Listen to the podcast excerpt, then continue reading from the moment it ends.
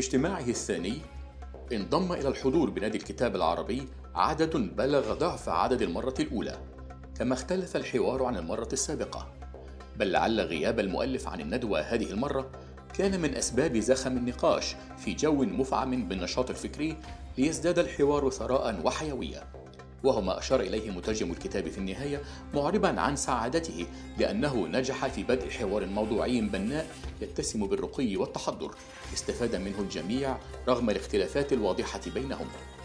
وقد فضل الدكتور عمرو عثمان الأستاذ المشارك بقسم العلوم الإنسانية بجامعة قطر مترجم الكتاب محل البحث أن ينضم للمناقشين للكتاب وألا يتحدث عنه على أي نحو يضفي قدرا من التميز على ما قد يقوله. وقد احترم الدكتور يحيى عبد المبدي محمد مقرر نادي الكتاب العربي هذه الرغبة ولم يبدأ به لمناقشة الكتاب. بدأ دكتور يحيى اللقاء بمقدمة للكتاب محل النقاش ومؤلفه. طرح خلالها الفكرة الرئيسية للكتاب وكيفية تناول المؤلف لها وما افتقد إليه الكتاب من حلول بعد طرحه للمشكلة. كتاب الليلة أو كتاب الشهر هو كتاب الدولة المستحيلة الذي أثار جدلا بمجرد ظهوره في الطبعة الأصلية الإنجليزية في عام 2012 هذه الضجة تضاعفت والإرباك زاد بمجرد ظهور النسخة العربية التي قام بترجمتها دكتور عمرو عثمان لأن بقى أصبح عند كثير من الجماهير العربية يعني إمكانية القراءة باللغة العربية. فأثار جدلا كبيرا وإرباكا ونقد كبير ما بين مسألة أن هذا الكتاب يقوم في في المقام الأول على غموض مفهوم الدولة ونقده للحداثة ورفضه تماما للحداثة فضلا عن أنه لا يقدم أي بدائل حقيقية على مدار 12 قرنا. لكن أريد أن أذكر يعني في معظم النقد الذي وجه إلى الكتاب أنه اعتبر أن الدولة الحديثة يعني هو ده المنطلق والأطروحة الأساسية في الكتاب انه أن الكاتب اعتبر أن الدولة الحديثة هي فاشلة ويرفضها تماما. وفي نفس الوقت بيعتبر إن الدولة الإسل... الدولة الإسلامية مستحيلة طبقا لمفهوم إذا قامت على مفهوم الدولة الحديثة. وفي و... و... ولكنه لم يقدم من من النقد الذي كما ذكرت من قبل أنه لم يقدم أي بديل إلا سواء كان التركيز على الجانب الأخلاقي نظام الحكم الذي سماه نظام الحكم الإسلامي وهو يرفض تسميته بالدولة لأنه هو مفهوم الدولة يتعارض تماما مع فكرته وهو ناقد للحداثة مثله مثل كثيرين سواء كانوا مسلمين أو غير مسلمين يرفضون الحداثة ويرفضون مفهوم الدولة الحديثة ويعتبرون أن الدولة الحديثة لم تحقق أي شيء. فهذا هو المنطلق الأساسي هذه الفكرة الرئيسية أن الدولة الإسلامية طبقا للمفهوم الدولة الحديثة هي مستحيلة. فهذه هي الأطروحة والتي يتكلم عنها في بداية ويقول أطروحة هذا الكتاب بالغة البساطة. أن مفهوم الدولة الحديثة مستحيل التحقيق وينطوي على تناقض داخلي وذلك بحسب أي تعريف سائد لما تمثله الدولة الحديثة. لكن ما قيل من آراء من الحضور خلال بداية الحوار كان مشوبا بقدر من التحفظ والحذر في التناول بشكل يعيق إطلاق العنان للحديث بلا قيود. حيث انتقل المشاركون كلماتهم بعناية بالغة تشير إلى بعض التردد. وعليه فقد دعا الدكتور منتصر الحمد الأستاذ بجامعة قطر دعا الدكتور عمرو عثمان إلى أن يقدم انطباعاته عن الكتاب كقارئ له باللغة الأصلية وليس كمترجم فقال أنا يعني أنا هعلق على الزملاء المتحدثين لا أنا اعتقادي أنه يتحدث عن الدولة الحديثة وعنده مش مشكلة جوهرية مع الدولة الحديثة ولكن مش منتج الدولة الحديثة. الدولة الحديثة دي هي عند يعني عند وائل حلاق هي نفسها منتج. طبعا أفكار وائل حلاق يعني يمكن ربطها بسهولة بأفكار طلال أسد وبأفكار ادوار سعيد من من زوايا مختلفة. يعني هذه الفكرة عن أو أو الهجوم على الدولة الحديثة ليس جديدا ليس شيء متفرد به حلاق يعني هو ربما أسهب في آثار نقاط معينة ولكن الفكرة نفسها موجودة أن هذه الدولة قامت على مجموعة من الأسس المغرقة في ماديتها والمغرقة حتى في قسوتها وأن هذه الأسس لا يمكن بأي فهم للإسلام كنظام نظام قيمي. وعلى فكرة أنا لا أعتقد أنه يتحدث عن الإسلام فقط أنا اعتقادي أنه يتحدث عن أي نظام قيمي مخالف للنظام القيمي الذي قامت عليه الدولة الحديثة. لا يمكن التوفيق. هو ليه بيست... ما بيقولش كلمة دولة لأن هو بيقول إنه كلمة دولة النهاردة الأمر الواقع إنه كلمة الدولة النهاردة بتستدعي مجموعة من القيم اللي هو بيتكلم إنها هي التي أسست لهذه الدولة. وبالتالي إحنا يعني مجرد إن إحنا نقول دولة إسلامية وقعنا في هذا التناقض. لو المقصود بكلمة دولة بالتعريف العام هي إدارة مثلا شؤون المجتمع فبالتأكيد كان دائما موجود دولة إسلامية ولكن هو بيقول إنه الدولة آه، النهاردة اكتسبت محملة يعني بمجموعة كبيرة من القيم لا يمكن أبدا أن تتسق مع نظام الإدارة أو نظام الحكم الذي كان آه، موجودا في تاريخ الحضارة الإسلامية. فأنا يعني اعتقادي أن يعني أنه في أطروحتين هامتين عند عند وائل حلاق. يمكن التطرق ليهم الأطروحة الأولى آه، هي هل فعلا يعني يمكن مناقشة فعلا الأسس التي تقوم عليها الدولة الحديثة؟ هل هو يصفها بصورة موضوعية أم أنه فيها آه، قدر كبير من المبالغة وربما التجني عن هذه الدولة؟ حتى ممكن نخرج من ربما من الإطار النظري الذي الذي تحدث فيه ونشوف فعلا الدول اللي موجودة النهارده. يعني قد إيه الدولة ليها تأثير إيجابي أو سلبي؟ على المواطنين اللي عايشين فيها. ونظام الدولة دوت كنظام عالمي برضو ليه تأثير إيجابي أم تأثير سلبي. هل إحنا ممكن كنا نحب نعيش في نظام مختلف عن نظام الدول القومية؟ والشيء الآخر هو تعبيره عن ما صار في التاريخ الإسلامي. هل برضو هو مرة أخرى يعني مغرق في أو يعني بيعطي نظرة بها قدر كبير من المثالية عما كان يحدث؟ على سبيل المثال أم أنها نظرة مر يعني موضوعية؟ بعد ذلك الموجز لرأي المترجم في الكتاب ومؤلفه انطلق الحوار على سجيته وزال التحفظ وتسارعت وتيرة المشاركة والمقاطعة والجدال والتناقض والاستدراك والتصحيح بين الحضور. واستمر الحوار مثيرا ومثمرا. برأيي نواء الحلاق هو إشكاليته آه، يحاول أن يجمع بين نقيضين. وفكرة أن الدولة الحديثة بمفهومها الغربي هي تستند إلى مفاهيم وطابع مؤسساتي قامت نتيجة يعني نموذج خاص فيها. يعني الغرب أوجد الدولة الحديثة بناء على معطياته الخاصة بناء على مفاهيمه بناء على تصوراته بناء على أفقه المستقبلي. حتى رؤيته للدولة الحديثة تستند في جميع أنحاء العالم للرؤية الغربية خاصة. ففي أصبح في تمركز حول مفهوم الدولة مفهوم الدولة الحديثة بمفهومها الغربي. فأي نموذج آخر سوف يخضع إلى عملية صراع. هذه أول مرة أتعامل مع عمل حلاق لذا معرفتي تكاد تكون يعني ضعيفة للغاية. كل ما سوف أتحدث عنه فقط هو آه، لما لماذا يمكن أن نلمس قدرا ما من آه، محاولة تبييض وجه الإسلام إن صح هذا التعبير في آه، التوجه الممتد من إدوارد سعيد وال post-colonial scholars على على المدى. وهذا موجود يعني يمكن أن نتحدث عن هذا. أنا أظن أن هذا مفهوم لأنه آه، هذا هذا التوجه في محاولة إعادة النظر للصورة المرسومة للإسلام في المخيلة الغربية بكل أدواتها سواء كتب أكاديمية أو رحلات أو غيره هو رد فعل.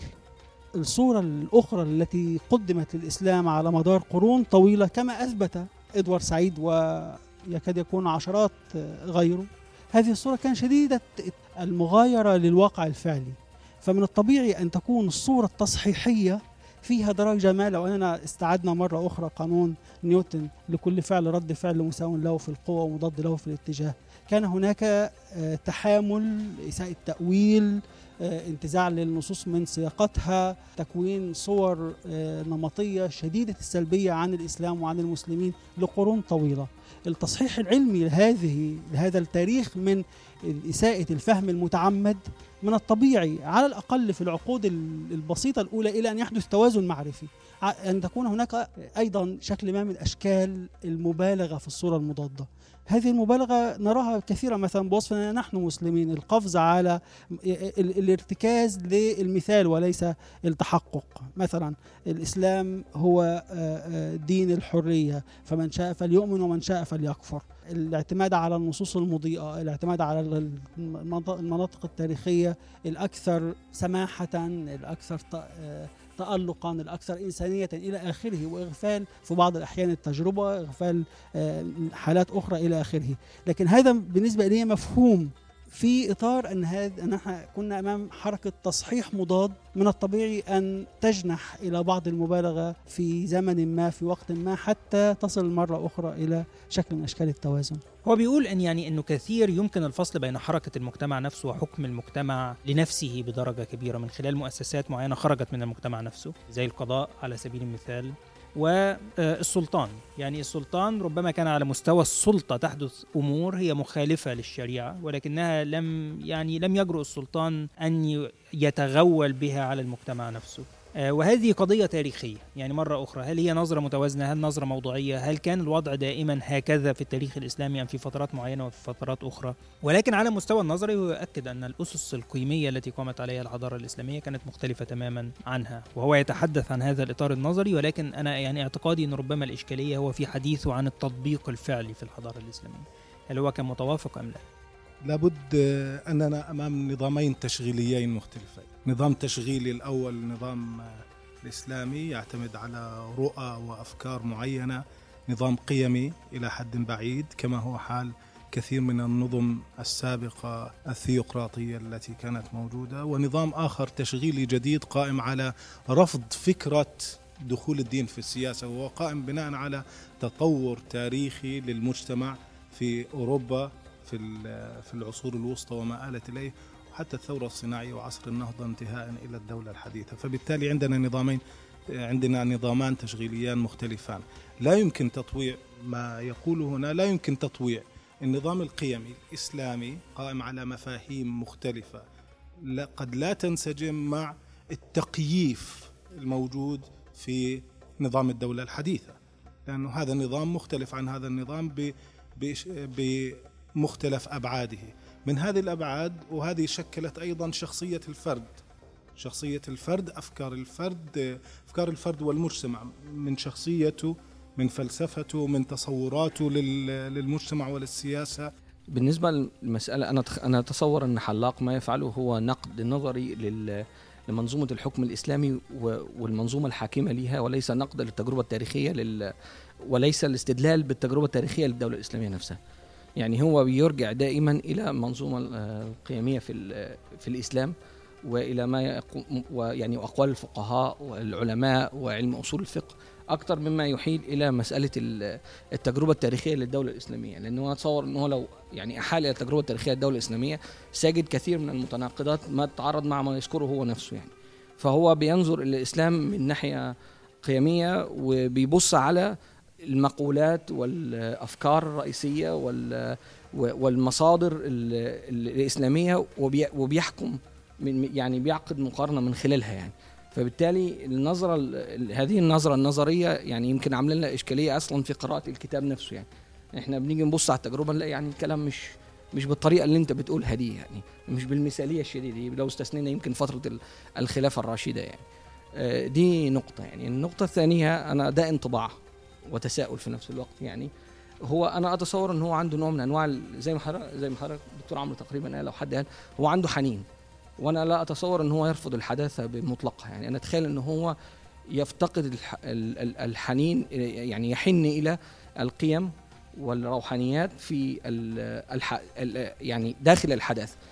أنا أشعر وكأنه هو بيخاطب المأزق الحداثي والعلماني من خلال هذا الكتاب يعني. وكأنه بيقول يا جماعة إحنا في أزمة. وتصور إن هو استدعى الإسلام لأن هو دي المنظومة يمكن الوحيدة في رايي الشخصي يعني آه، وفي فهمي الوحيدة التي تستطيع يعني ما زالت قائمة كفكر يعني فكر صلب وتقدر إن هي تواجه المنظومة الغربية أو المنظومة الحديثة الغربية.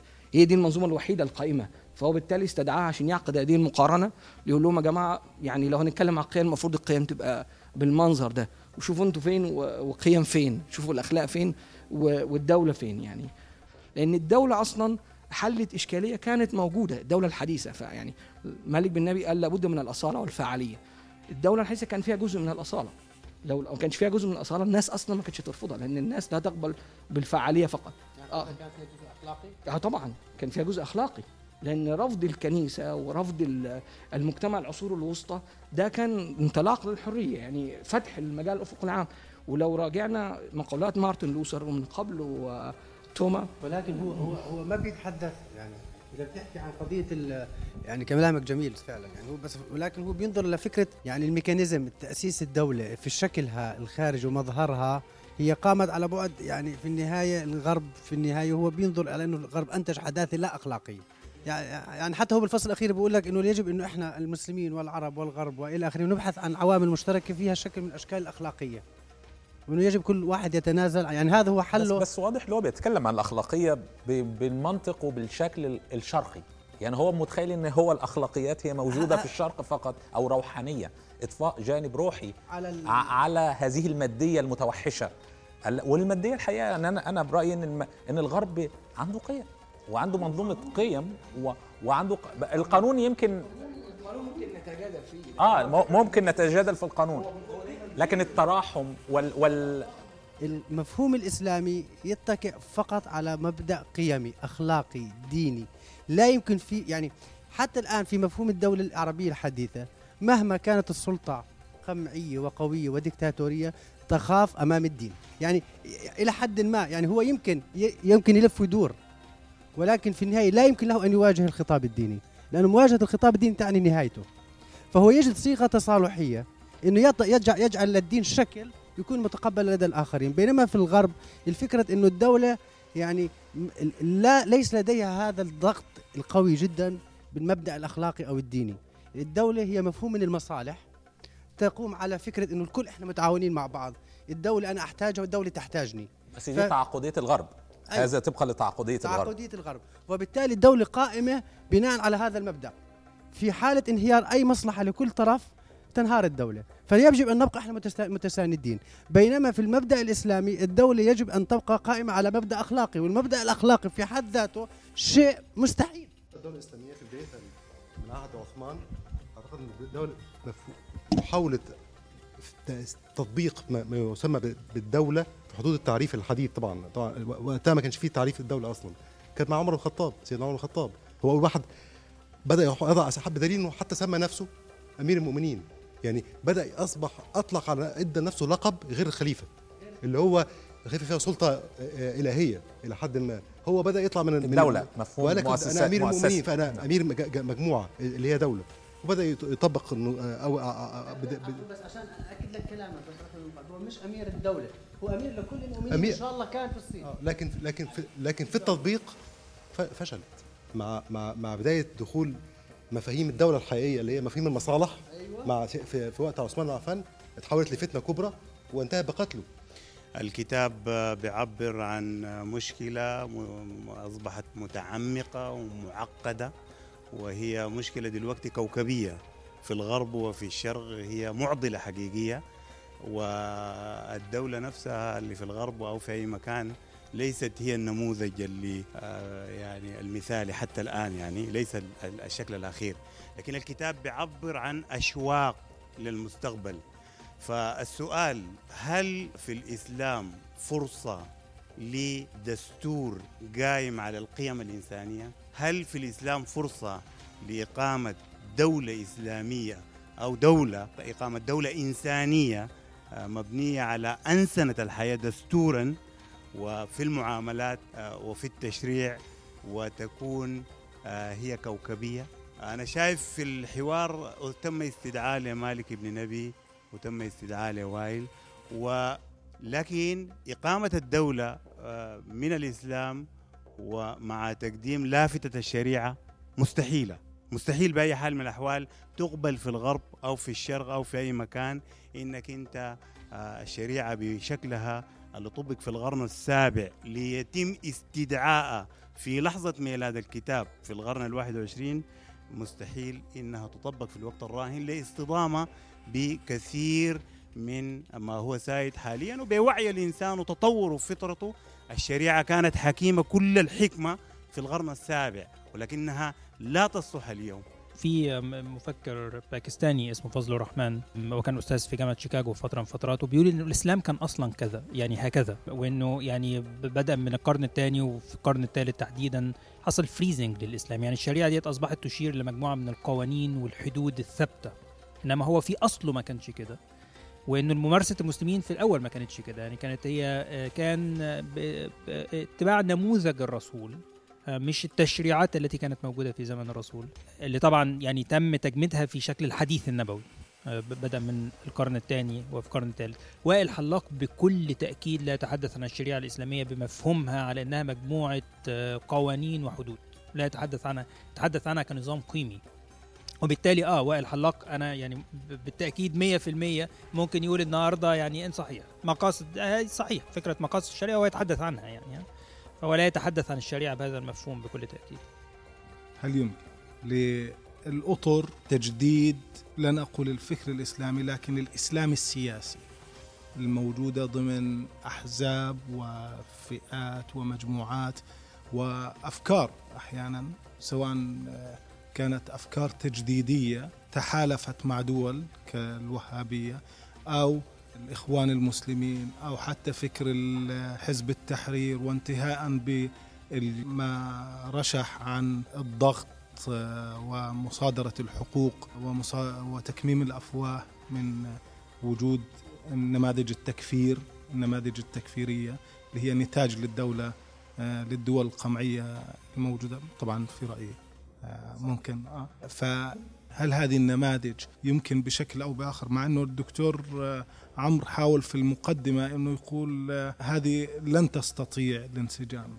حسب ما فهمته أنه فشلت فشلت في أنها تنسجم خاصة في النماذج الأخيرة. هل يمكن أن نرى مثلا أي من هذه النماذج أي من هذه الأطر عفوا أي من هذه الأطر قادرة على الدخول إلى الدولة الحديثة والمطاوعة تحت مظلة الدولة الحديثة الموجودة على الأقل في العالم العربي؟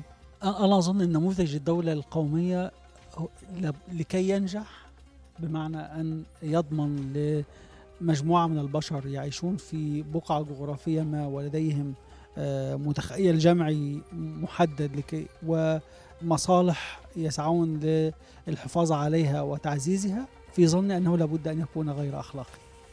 لأنه يعني لو أن دولة ما والنموذج وبالتالي إذا إذا الإجابة على هذا السؤال أنا أنظر مثلا إلى الدول التي تحمل لافتة إيديولوجية الآن ولها طابع إسلامي مثلا السودان تركيا باكستان السعودية. تركيا بالتأكيد تركيا. هل يمكن الحزب الحاكم في تركيا حزب علماني؟ لكنه أيضا يقدم نفسه بوصفه ذو المرجعية الإسلامية. هو لا يحكم على أساس ديني جزء من الهوية. هو إيران السودان. جزء جزء من الهويه جزء من الهوية هذه هي. هو أنا أظن أنه جزء من نجاحه بهذا المفهوم لكونه دولة قومية. هو راجع لأنه أنا أتخيل أن وائل الحلاق هنا يعني مفيد جدا في هذه الجزئية. يعني وائل الحلاق نوه إلى يعني تنويه فلسفي لكنه يعني اجرائيا أنا شايف إنه يعني يتطابق مع الواقع تماما يعني. وائل الحلاق في مقدمة الكتاب برضه في نهاية الكتاب قال إن يعني فكرة وجود ال ال ال ال يعني الأفكار الفلسفية أو ما اسمها بالميتافيزيكس في في في مفهوم الدولة نفسها وليس فقط في مفهومها وتطبيقاتها وشكلها يعني هو تحدث على كذا مستوى يتعارض مع ما يحاول الإسلام السياسي وهو ذكر الإسلام السياسي يعني أو الإسلامويين في مصطلحه يعني أو المصطلح الأكاديمي يعني مختلف شوية عن المصطلح ده يعني لكن هو قال إن هو لا يعني الدولة ليست مثل العرب يعني أنت هتحط المفتاح وتدور معك يعني كان في تخيل عند الإسلاميين إن هم يستطيعوا أن يفعلوا ذلك. لكن واقع الدولة يعني واقعها التقني وواقعها الفكري والفلسفي يتعارض تماما مع ذلك. وأنا أتخيل إن دي نقطة مهمة جدا الإسلاميين لم يلتفتوا لها ابدا. يعني هم تخيلوا إن هو مجرد ما هيطلع يقعد على كرسي الرئاسة أو يقعد على كرسي رئاسة الوزراء أو أو أو هتمشي يمين. هتمشي يمين تمشي يمين تمشي شمال تمشي شمال. يعني ما, ما فيش مشكلة. يعني إحنا ممكن نحولها اشتراكية نحولها آه راس ماليه نحولها إسلامية نحولها أي حاجة ما فيهاش مشكلة. أنا اتخيل ان ان نوال الحلاق كان مسدد جدا في في هذا الطرح. والطرح في هذه الحالة يعني له يعني قيمة كبيرة جدا ويمكن ده مفيد جدا بالنسبة يعني للإسلاميين إذا أرادوا يعني يراجعوا نفسهم يعني.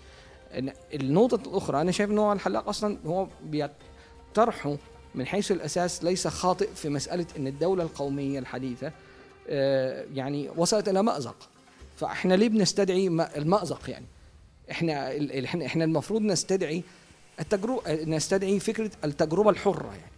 إحنا لكي نصنع نموذج لن تصلح ابدا بأي نظريات مع احترام الكامل للنظريات يعني. أنا مضطر أرجع للدكتور حمد ربيع مرة أخرى لأن هو ليه مسألة في في في طرح في الجانب القيمي هو عنده طرح كبير جدا في مقدمة كتابه سلوك المالك في أحوال الممالك. فهو الطرح إن هي التجربة التي تصنع. وهو بيقول إن للحركة لابد لها من فكر والفكر لابد له من خبرة. نحن لدينا خبرة يعني تمتد إلى 14 قرن ولدينا خبرة حاليا. الغرب لم يصنع الدولة بين يوم وليلة. قرون قرون صراعات وحروب و... و... يعني ارثوذكسيه وكاثوليكية وبروتستانتية وبعدين علمانية وبعدين علمانية بروتستانتية يعني كل النماذج موجودة من الانجلو ساكسون للفرانكفون يعني. إحنا إحنا إحنا عندنا دولة واقعها مأزوم لسنا بحاجة إلى استعارة الدولة نفسها. هو الحاجة اللي ممكن نستعيرها هي الأدوات لأن الأدوات دي أنا مضطر ليها أنا ما عنديش حاجة زي ما المسلمين عملوا يعني. معاوية بن أبي سفيان يعني لما جه قال لك والله هم الناس كانت بتورث نورث إحنا كمان. بصرف النظر الطرح ده خاطئ مع الجانب القيمي بس هو في النهاية استعان بأداة من الأدوات يعني. فأنت ممكن تستعين بأداة من الأدوات زي أردوغان بيعمل. بيستعين بالأدوات هو يمكن جواه عايز يعمل حاجة تانية لكن هو مضطر يعني إن هو يعمل اللي بيعمله حاليا يعني. يعني هو وائل الحلاق في الكتاب أنا متفق مع فكرة الطرح إن هو كان بينقد الدولة الحديثة من من منظور الحكم الإسلامي. يعني هو الكتاب كان موجه للدولة الحديثة أكتر ما هو موجه لل يعني موجه أكتر لمشاكل الدولة الحديثة أكتر من من حديثه عن الحكم الإسلامي. لكن هل في في الواقع العملي في تجارب؟ إحنا في تجارب بتتشكل مع تعامل الحركات الإسلامية في العالم الإسلامي وخارج العالم الإسلامي مع الدولة الحديثة؟ في تجربة زي ما حضرتك ذكرت واخدة مسار بقى لها 30 40 سنة مثلا في في, في تركيا بتتعامل معها بشكل وما عندها ربما ما عندهاش أزمات رغم إن سياق النشأة برضه كان كان مأزوم زي العالم العربي لكنها ما, عند ما عندهاش نفس الأزمات مع الدولة زي الأزمات اللي موجودة في العالم العربي. وفي تجربة في المغرب في في تجارب بقى على الأطراف كمان يعني في مثلا في إندونيسيا وفي ماليزيا ما عندهمش مشاكل الموجودة في العالم العربي مع فكرة الدولة نفسها. ربما إحنا لأن إحنا عند الوطن العربي له مشاكل خاصة مع الدولة مش مرتبطة بالإسلاميين على وجه الخصوص ربما مرتبط أكتر بالظرف العربي. فربما الطرح ده يكون أقرب لنا لكن في في حتت تانية ممكن تجد الإسلاميين ما عندهمش نفس الأزمات مع فكرة الدولة الحديثة بهذا الشكل يعني.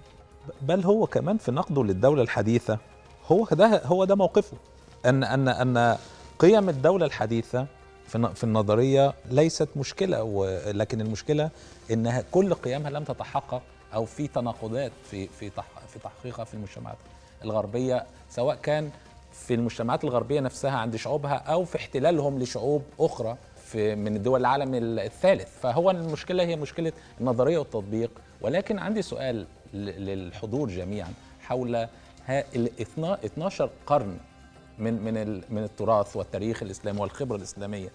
نحن يعني دائما موقفنا هو موقف ذاتي من التراث الإسلامي بيتوقف على موقفك الأيديولوجي والفكري. فممكن تنظر وتجتزئ من التاريخ الإسلامي ما يتوافق مع أفكارك. فكل التاريخ الإسلامي مليء بالعنف ومليء بالقتل ومليء بال... وإذا كنت إسلامي أو عندك موقف متعاطف مع يعني قصدي نسبية نسبية النظر إلى التراث. كيف نجد يعني كيف نصل إلى رؤية علمية حقيقية موضوعية لتقييم هذا التاريخ؟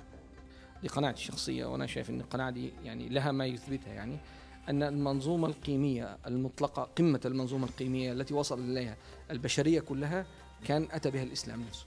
طبعا لأن الإسلام مكمل لما سبق. يعني الإسلام ليس يعني لم يكن إن هو يعني يدعى التفرد بالعكس الإسلام قال أنا رسالة مكملة فهو أتى بكل القيم الإنسانية التي سبقت وأضاف إليها فكان هذه هي يعني قمة القيم ما وصل إليه المجتمع الإنساني نفسه يعني. لا كمان في نقطة السردية. يعني آه. قمة قمة القيمة. طيب هقول اديك مثل وهرجع نفس المثل. العبودية. مين ال مين من العبودية؟ مين ال مين اللي لغاها؟ مش الإسلام. أبدا. الإسلام لم لم ينهي العبودية لحد اليوم. كان في فإذا هل هل هل هنتناقش بقى في أيهما أرقى؟ هي دي المشكلة لا هم أصلا ما لغوهاش حتى ده الاستعمار لغاها يعني في لكن في النهايه الإسلام لم يقدم ال ال الأرقى والأعلى. أنا هنا اختلف معاك. يعني هنا لا هو هو الإسلام منطلق من فكرة إن الإسلام هو أعلى شيء. هو الإسلام قدم سردية. سردية. بس في وهذه السردية آه هي مشكلة في التطبيق يعني. في التطبيق ولذلك في فرق بين الأخلاق ونظام القيم.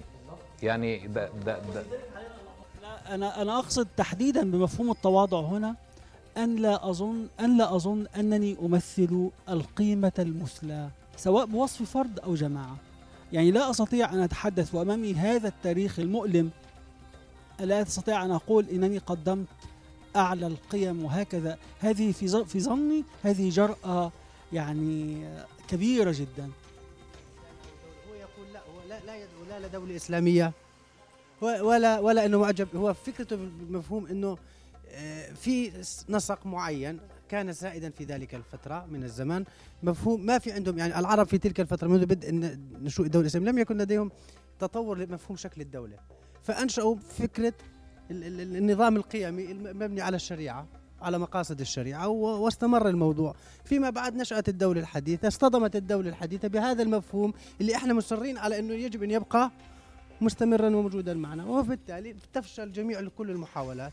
فهي هي دولة مستحيل. حتى وفي نفس الوقت هو يوجه نقد لمفهوم الدولة الغربية بسبب لا أخلاقيتها.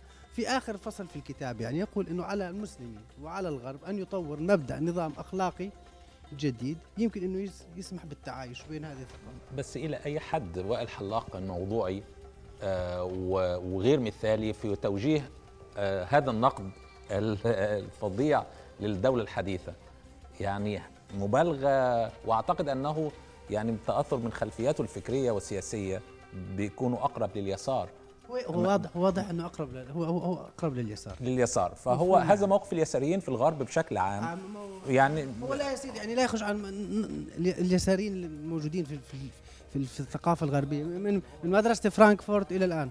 يعني أنا ما لا أظن ان حلاق يساري يعني. لا أنا بس بعلق على النقطة دي.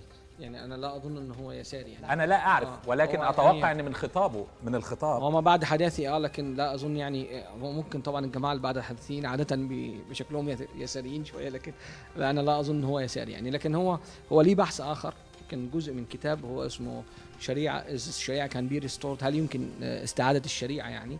وفي نهاية البحث دي يعني يمكن هو أقل عدمية شوية يعني وطرح فكرة ان هو هل يمكن إن إحنا يعني يبقى في أفق آخر. للاسلامي للإسلام والمسلمين وهل يمكن إن إحنا هم يتحركوا ويتقدموا خطوة للأمام؟ لكن هو رجع ووضعنا أمام وق... يعني ش- ال- كمسلمين. يعني. قال إن أي محاولة للتوفيق قد يصحبها فيما معناه يعني تلفيق. فانت بالتالي لازم تع... يعني تعرف أفهم الحدود اللي انت ملتزم بيها ك... ك... كدين كقيم عامة ومبادئ دينية وبتكلم عن المبادئ يعني. مش على تشريعات محددة يعني وما بين ال... الواقع اللي انت تحاول الاختلاط آه، به لو لو هل يوجد مساحة للتوفيق؟ قال يعني هو طرحها في شكل سؤال. ويمكن في الكتاب هنا يعني ال- ال- البحث ده سابق على الكتاب. يمكن في الكتاب أخذ بقى موقف أكثر راديكاليه قال يعني في نفى تماما مساحة التوفيق ديت يعني. آه، حاجة أخيرة بس أنا لما قلت إن. أنا قلت الإسلام هو الذي قدم أعلى منظومة قيميه وليس المسلمين يعني بالضرورة يعني. حضرتك بتتكلم عن القوانين يعني كما يتحدث بعض بعض المتدينين على الأديان المختلفة. يعني مرة أخرى أي قانون ما هو وائل حلاق هيرد ببساطة أن القانون هو ناتج من نتاج الدولة وأن الدولة تنتج قوانين بعينها لخدمة الدولة.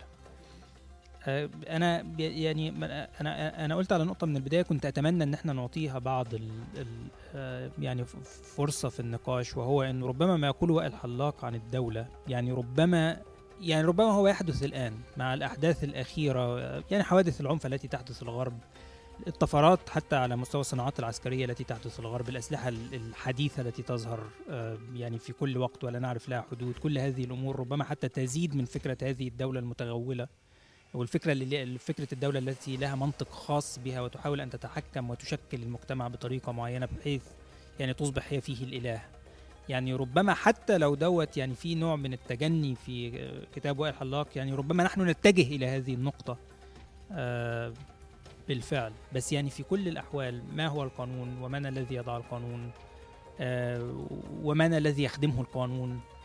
يعني كل هذه آه، أسئلة أعتقد أنها سؤال. سريع قبل ما تمشي. اتفضل. إلى أي حد في ظل ضعفنا هذا كأمة عربية أو مسلمة عندنا القدرة ورفاهية أن نختار الدولة الحديثة أو نختار نظام حكم؟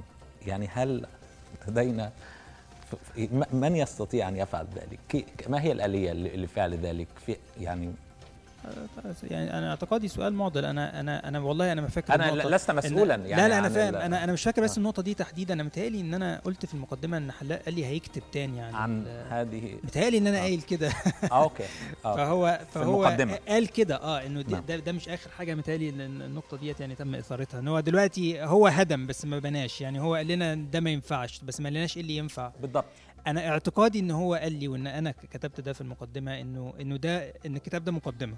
آه يعني إن هو هيتكلم بقى اللي هو قاله في الفصل الأخير بصورة brief جدا صوره مختصرة جدا إنه هيرجع يتكلم عنه آه في مجلد آخر يعني أو في كتاب آخر. لماذا قررت اختيار هذا الكتاب بحيث ترجمته؟ وبعدين العواقب التي نتجت عن هذه الترجمة. ما هو بالظبط للسبب اللي حضرتك قلت قلت عليه دلوقتي إنه هيعمل جدل.